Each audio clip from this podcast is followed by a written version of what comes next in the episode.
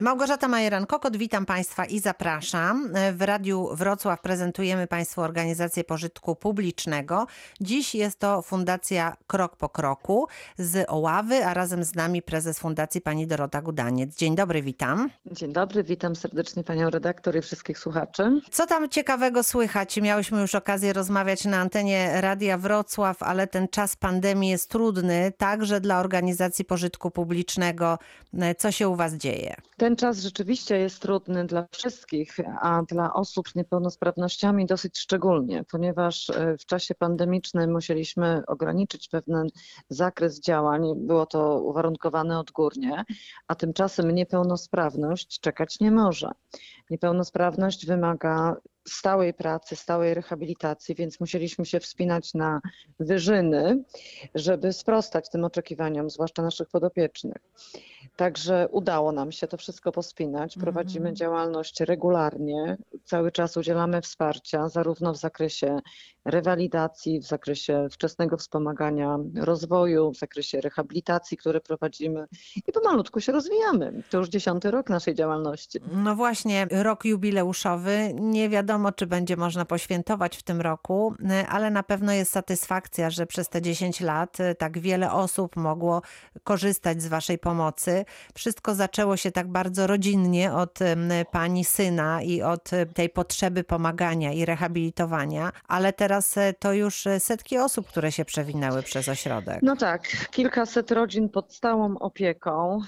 Y, ośrodek rewalidacyjny, który był też odpowiedzią na na rozwój Maxa, tak? Max y, rośnie, jest już nastolatkiem, więc musi chodzić do szkoły, więc mhm. powstał kilka lat temu ośrodek rewalidacyjny, y, który cały czas jest y, w fazie mm, dodatkowego rozwoju. Zaczynaliśmy od jednej grupy, później była druga grupa, w tej chwili tworzymy trzecią grupę, więc ca cały czas jakby fundacja rozwija się również w rytmie potrzeb rosnącego dziecka, i jego potrzeb edukacyjnych, socjalizacyjnych. Trudno mówić o nowościach y, w okresie pandemicznym. Tak? Dla nas sukcesem jest to, że utrzymaliśmy że w ogóle jesteśmy. nasze mhm. tempo działania, tak, że w ogóle jesteśmy, że nasza kadra jest cały czas pełnym oddaniem, funkcjonuje na rzecz naszych podopiecznych, że szkoła działa. Tak? To, to, to są te sukcesy mhm. bieżące.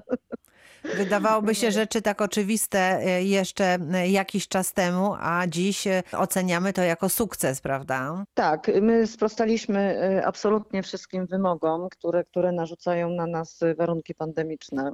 Jest u nas bezpiecznie. Nie odnotowaliśmy zachorowań e, na, na koronawirusa. Także wydaje mi się, że to, to jest jakby taki podstawowy sukces.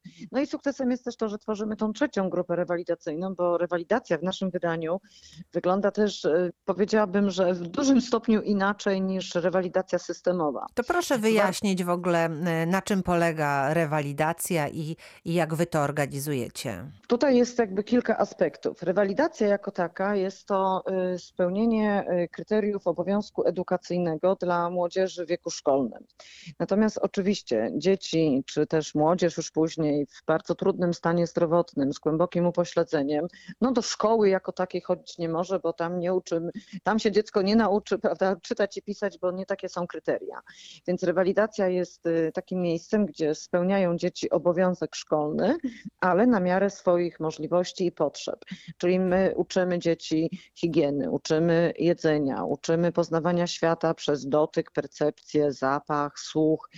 I teraz y, podstawowa różnica, jaka y, jest między naszą działalnością a działalnością systemową, podkreślam to, y, to jest zakres tych działań. Państwo nam finansuje, czy, czy jakby mm, dostajemy subwencję edukacyjną pokrywającą 4 godziny zajęć rewalidacyjnych. Ale biorąc pod uwagę potrzeby osób z tak głęboką niepełnosprawnością, no to wiadomym jest to, że w ciągu tych 4 godzin nie jesteśmy w stanie jakby tylko dzieci uczyć. Tak? Dzieci są mhm. karmione, są przewijane, tak? jest trening higieny, czy, czy w ogóle zasady higieny. Mm, więc my postanowiliśmy, że nasz, nasz ośrodek rewalidacyjny będzie znacznie dłużej działał, czyli dostajemy subwencję na 4 godziny edukacyjne, ale ośrodek działa 8 godzin. Te dodatkowe 4 godziny, czyli drugie tyle, dokładamy od siebie bezpośrednio, jako fundacja pokrywamy te koszta, po to, żeby dziecko po pierwsze było w stałej, intensywnej i zgodnej z potrzebami terapii, czyli w ramach zajęć rewalidacyjnych dokładamy jeszcze socjalizację, dokładamy jeszcze rehabilitację. Więc z jednej strony dziecko korzysta z tego w znacznie większym stopniu, a z drugiej strony jest to szalenie istotny aspekt na rzecz rodzin, tak? bo nasi rodzice mogą realizować również się poza byciem opiekunem czy rodzicem dziecka niepełnosprawnego. Tak mogą realizować się, osiem się godzin, tak, zawodowo i w ogóle Na życiowo, na- na prawda? pół Mieć dla siebie jakąś chwilę. Tak. mieć Mhm. więcej tak, czasu dla siebie, więc to jest dla nas takie podstawowe założenie, bo ciągle, ciągle gdzieś tam z tyłu głowy mamy to, że w naszym systemie takim y, społeczno-prawnym funkcjonuje przekonanie, że y, opieka się należy dla osoby niepełnosprawnej, zapominając niejako o potrzebach również opiekunów czy ekosystemu, w jakiej ta osoba niepełnosprawna funkcjonuje. Więc my tak cały czas mówimy o tym, że misją naszą jest krok po kroku do samodzielności, krok po kroku do niezależności i krok po kroku do lepszego jutra. I teraz na tą samodzielność, niezależność, lepsze jutro składa się również to, w jaki sposób funkcjonuje opiekun, w jaki sposób funkcjonuje matka, ojciec, rodzeństwo. No tak, bo Więc, silna rodzina to jest siła dla osoby, która czerpie od nich, prawda?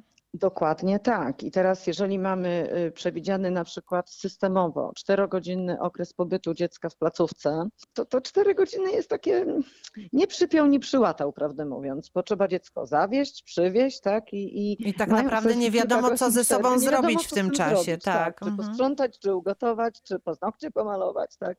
Oczywiście śmieję się. Natomiast Mhm. kiedy mamy 8 godzin, to już praca na 3 czwarte etatu, tudzież realizowanie jakichś swoich celów pozazawodowych nawet, edukacyjnych chociażby nawet, stwarza taką, taką realną przestrzeń do tego. Więc to jest dla nas bardzo, bardzo istotny aspekt i to nas rzeczywiście odróżnia od wielu ośrodków, zwłaszcza, że my za te dodatkowe 4 godziny ponosimy koszty jako, jako fundacja. Nie obciążamy rodzica dodatkowymi kosztami za przebywanie dziecka y, w placówce. Ale na to wszystko potrzebujecie pieniędzy, więc 1% podatku naszych słuchaczy by się na pewno przydał. Ależ oczywiście, ja tutaj zawsze bardzo gorąco i z całego serca apeluję o to, żeby mm, ten 1% przeznaczać na działalność pożytku publicznego. No, y, uśmiecham się oczywiście, żeby to był 1% dla Fundacji Krok po Kroku, dlatego że naprawdę bardzo rzetelnie i bardzo realnie realizujemy naszą misję. Utrzymujemy się zarówno z y, działalności pożytku publicznego, y, Prowadzimy też odpłatną rehabilitację, ale też w bardzo dobrych cenach, zupełnie innych. Szukamy tych możliwości pozyskania środków u sponsorów prywatnych. No i cały czas pracujemy na to, żeby realizować nasz e, cel, jeden z podstawowych celów, które sobie założyliśmy zakładając tą fundację, żeby y, doprowadzić do momentu wybudowania takiego prawdziwego ośrodka, w zasadzie placówki, to jest złe słowo, bo, bo to jest y, cały ekosystem. Chcemy stworzyć wioskę integracyjną po to, żeby to lepsze jutro było też realne dla osób, które no już powiedzmy nie są dziećmi, tak? które są już dorosłe, a ich Czyli rodziny, myślimy perspektywicznie o tym, co Tak, będzie tak. się działo dalej, tak? Kiedy nasze Założenie dziecko będzie było dziesięcioletnie. Mhm, mhm. Więc 10 lat za nami, jeszcze 10 nam zostało, żeby, żeby to zrealizować. No, na tym etapie jesteśmy już e, w trzecim obiekcie. Nasza fundacja się e, rozwija, więc zaczynaliśmy od jednego pomieszczenia, później było jedno piętro, drugie piętro. W tej chwili mamy cały samodzielny obiekt, w którym też już się nie mieścimy. Więc e, nasze myśli są kierowane ku już e, Szukacie budowie, dobrej działki, szukamy, tak, prawda? A szukamy to się działki, jakoś nie udało? Czy już coś partnerów. jest znowu na oku jakiegoś nowego, bo były tutaj pewne niepowodzenia po drodze? Były niepowodzenia po drodze, takie formalno-prawne. Zostaliśmy troszeczkę wprowadzeni, delikatnie rzecz ujmując, w błąd przez włodarzy naszej gminy, ale już traktujemy to w kategorii przeszłości, nie roztrząsamy się nad tym, szukamy na nowo. Nie będę ukrywać, że y, ten ubiegły rok nie sprzyjał takim poszukiwaniom.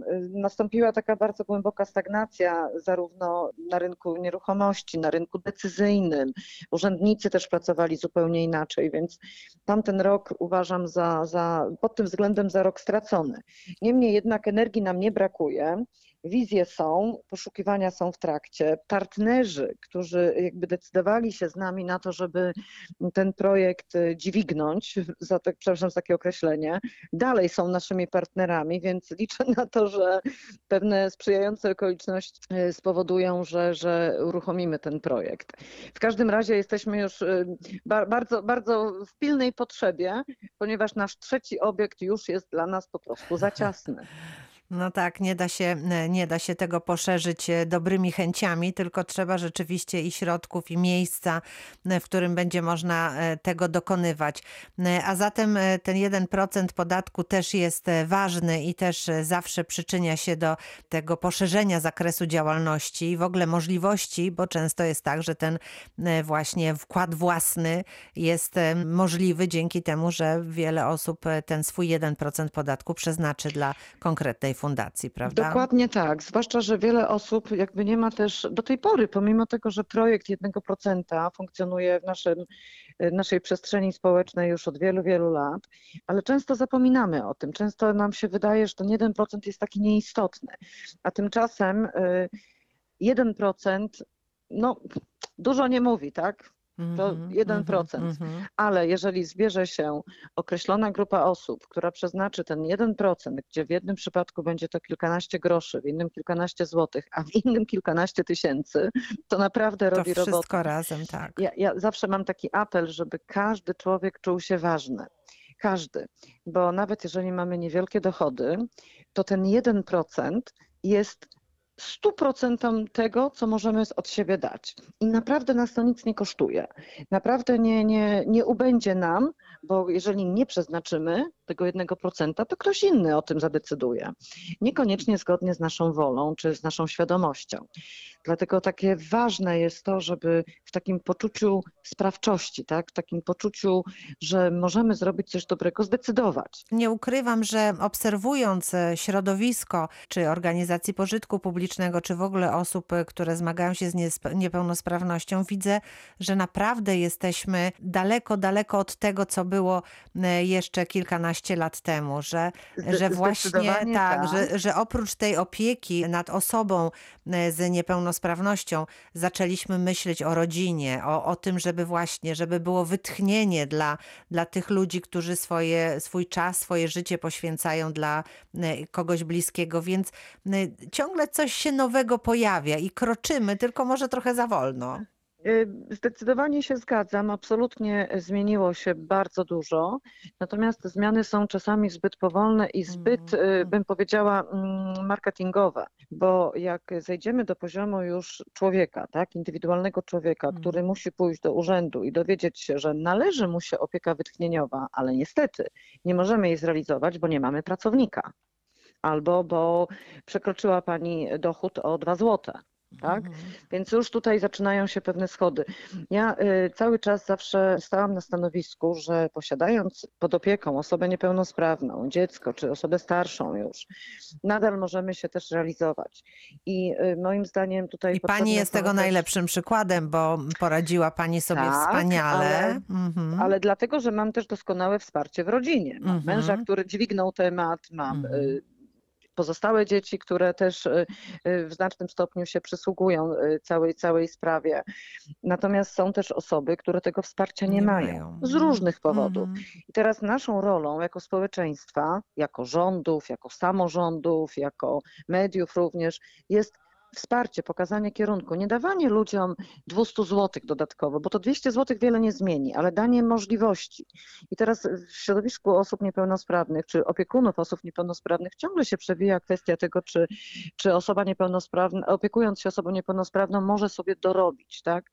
Robiąc chociażby, nie wiem, serwetki, tak, na, na szydełku. Mhm. Okazuje się, że my tego dzisiaj oficjalnie nie możemy zrobić, bo jeżeli podniesiemy swój dochód o przysłowiowe 5 groszy, to zostanie nam cofnięty jakiś zasiłek, jakieś, jakaś dotacja.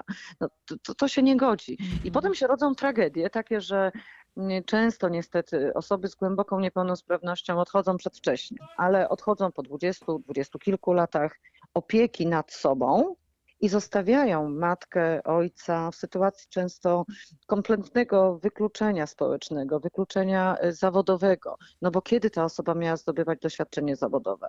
Kiedy miała budować swoją historię emerytalną? I to są też prawdziwe tragedie, o, o których się nie mówi. Tak, o których tych, nie mówi tak. się zbyt Mhm, głośno. mhm. A to trzeba zrobić. I dla, między innymi nasz ośrodek rewalidacyjny przyjął taką strategię, że dajemy ten ośmiogodzinny czas nie bez powodu. Bo proszę mi wierzyć, naprawdę żadna z mam naszych dzieci niepełnosprawnych nie jest mamą, która leży do góry brzuchem, bo ma 8 godzin wolnego. Mhm. Ja obserwuję nasze mamy, widzę, jak te kobiety się realizują, że wyglądają lepiej, mają więcej zapału, są bardziej wypoczęte, mają więcej siły do tego, żeby się zmagać z codziennością. I tak niewiele trzeba, żeby to spełnić. Tak niewiele trzeba. Te dodatkowe kilka godzin dziennie, ale ktoś za to musi zapłacić, bo czas też jest cenny, jest wymierny. Więc po to gromadzimy środki, po to apelujemy do darczyńców, po to y, robimy różnego typu akcje, żeby pozyskać środki na to, żeby choć na mikroskalę, tak, na skalę kilku osób, zmienić ich rzeczywistość. Zrealizować to tak, jak powinno to być zrobione, prawda? Dokładnie tak. Mhm. Liczymy też na to, że może ktoś będzie powielał nasze pomysły. No właśnie, tak, dobry przykład jest zawsze e, ważny i może być inspirujący dla innych, więc to jest też istotne, żeby pokazywać, że tak można i że tak należy w zasadzie, bo tak jest e, po prostu dobrze. Dokładnie. Tego byśmy sobie życzyli i też y, ja jestem całe życie, już 50 lat na karku, niepoprawną optymistką, ale, ale nie postrzegam siebie w kategorii utopistki, tylko raczej y, wierzę w to, że dobry przykład jest zaraźliwy. Mi się marzy taka pandemia dobrych emocji, pandemia życzliwości, pandemia rozsądku również, bo tego też nam trochę czasami brakuje. Tak? Na pewno. Decyzje nie wszystkie są podejmowane w oparciu o logikę czy, czy zdrowy rozsądek. Ale wierzę w to. Mamy taką nadzieję, kibicujemy w każdym razie z całą pewnością. Jest jeszcze jedna rzecz, o której chciałabym, abyśmy powiedziały. W swojej pracy z osobami niepełnosprawnymi przywiązuje Pani dużą wagę do e, leczenia marihuaną medyczną. Jak ten wątek rozwija się, bo był taki czas, kiedy była Pani propagatorką taką rozpoczynającą w ogóle dyskusję czy działanie na tym gruncie. Jak to jest teraz? No na pewno jest znacznie lepiej niż było kilka lat temu, bo dzisiaj już żaden y, użytkownik medycznej marihuany, czyli pacjent, nie jest już y, traktowany w kategorii przestępcy posiadającego narkotyk. Więc to jest ogromny przeskok. Dużo jeszcze jest do zrobienia jednak na poziomie legislacyjnym. My ciągle jeszcze nie możemy w Polsce y, uprawiać, przetwarzać y, konopi indyjskich. Musimy być zdani na y, import. Ten import różnie wygląda. W tej chwili jest na przykład sytuacja, w której od kilku miesięcy jeden z dostawców, który zdobył licencję na polski rynek, nie, nie może dostarczyć produktu. Jakie tam Z są powodu y, pandemii? kulisy? Czy to nie, nie, Nie związane? sądzę, nie Mhm. sądzę, bo sprawa ma troszeczkę inne podłoże. Y, Prawdopodobnie z uwagi na uwarunkowania formalno-prawne, na wytyczne, które są wygórowane. W każdym razie y, sytuacja się gdzieś tam poprawiła w jednych obszarach, a w innych zupełnie jest do naprawienia. Y, To samo dotyczy zresztą y, rynku y, CBD, tak, czyli kanabinoidów pozyskiwanych z upraw legalnych, z konopi siewnych tak zwanych. Dużo jeszcze przed nami do zrobienia, natomiast rynek dobrze zaczyna działać. Jest, jest spora dostępność. Dzisiaj pacjenci mogą wybierać jak w ulęgałkach, można by powiedzieć. I to też jest trochę, trochę ryzykowne, ponieważ też na rynku y, konopi, jak zresztą na każdym rynku, są producenci rzetelni, uczciwi i są tacy, którzy są mniej rzetelni mniej uczciwi. Pacjent jest troszeczkę bezbronny, jeżeli nie trafi w ręce y, specjalistów, no to może się trochę przejechać. Biorąc z kolei pod uwagę to, że konopiami jeszcze nikt sobie krzywdy nie zrobił, więc y, co najwyżej straci czas i pieniądze, tak? Ale to też jest bardzo cenne, bo czasami tego czasu nie ma. Jeżeli chodzi o użycie medycznej marihuany w kręgach osób z niepełnosprawnością, mam nieodparte wrażenie, że y, konopie są doskonałym narzędziem wspierającym różnego typu terapię, bo one mają bardzo szeroki wpływ ogólnoustrojowy. Więc jeżeli y, produkt jest jakościowo dobry e, i jest odpowiednio prowadzony przez lekarza, konsultanta, terapeutę, bo pojawili nam się terapeuci już y, konopni, więc to też jest y, bardzo dobry. To jest y, bardzo ważne, bo to jest to, o czym pani mówi. Jest dostęp do specjalisty, który może doradzić tutaj, Jeszcze prawda? ciągle za mały, niemniej Mhm. jednak jest. Ja tutaj mogę oczywiście zaprosić do Centrum Terapeutycznego Max Chem, bo tutaj otoczymy każdego opieką prawidłową, ale tworzymy również system edukacji dla lekarzy i farmaceutów. Już we wrześniu rusza półroczny kurs, y, który, który jest takim przedbiegiem jeszcze do studiów podyplomowych. Więc zaczyna się naprawdę w tej materii również dziać, zmieniać i liczę na to, że na przestrzeni najbliższych kilku lat uda nam się wykształcić y, takie naprawdę już y, poważnie, profesjonalne, wyszkolone kadry terapeutyczne i lekarzy, którzy przestaną się bać konopi. Chociaż i tak sytuacja już jest coraz lepsza, coraz mniej lekarzy się boi konopi, ale wielu z nich po prostu nie zna, nie zna ich y, parametrów, nie wie jak taką terapię poprowadzić. Tak, Więc więc, tutaj edukacja jest też bardzo Tak. ważna.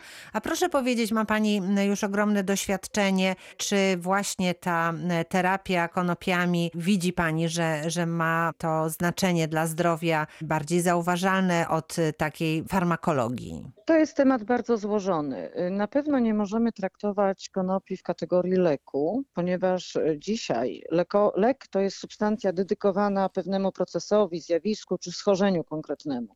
Konopie mają wpływ ogólnoustrojowy, harmonizując mm, naszą homeostazę, przywracając nam model równowagi biologicznej. Oczywiście tam, gdzie jest to możliwe.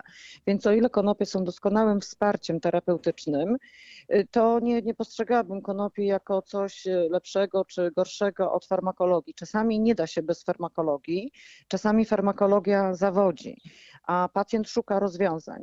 Więc jeżeli mądrze podejdziemy do konopi, nie przypiszemy im y, właściwości jakiegoś panaceum czy remedium na wszystkie bolączki tego świata, to konopie mogą być bardzo dobrym narzędziem wsparcia terapeutycznego. Mhm. Ale absolutnie nie, nie, nie stoję na Nie zastępują farmakologii, tylko... Mhm. To znaczy, często jest tak, że jakby zakres możliwości farmakologicznych zostaje wyczerpany. I wtedy rzeczywiście konopie mogą stanowić pewne uzupełnienie pewnej luki, tak, która powstała, bo już nie można czegoś zaproponować. Natomiast daleka jestem od tego, żeby powiedzieć, żeby zlikwidować cały przemysł farmaceutyczny na rzecz konopi. To, to by było nie, Aż tak daleko nie, nie, będziemy tak tutaj się będziemy. Mhm, Absolutnie, mhm, mhm. absolutnie. E, Od jakiegoś czasu y, swoje, swoją uwagę przeniosła Pani także na seniorów. Czy tutaj w tej materii też mają swoje wykorzystanie konopie, czy też mogą być takim Tak, wsparciem? Jak najbardziej. Mhm. Jak najbardziej. Powstał y, Dom Aktywnego Seniora Niezłe Ziółko.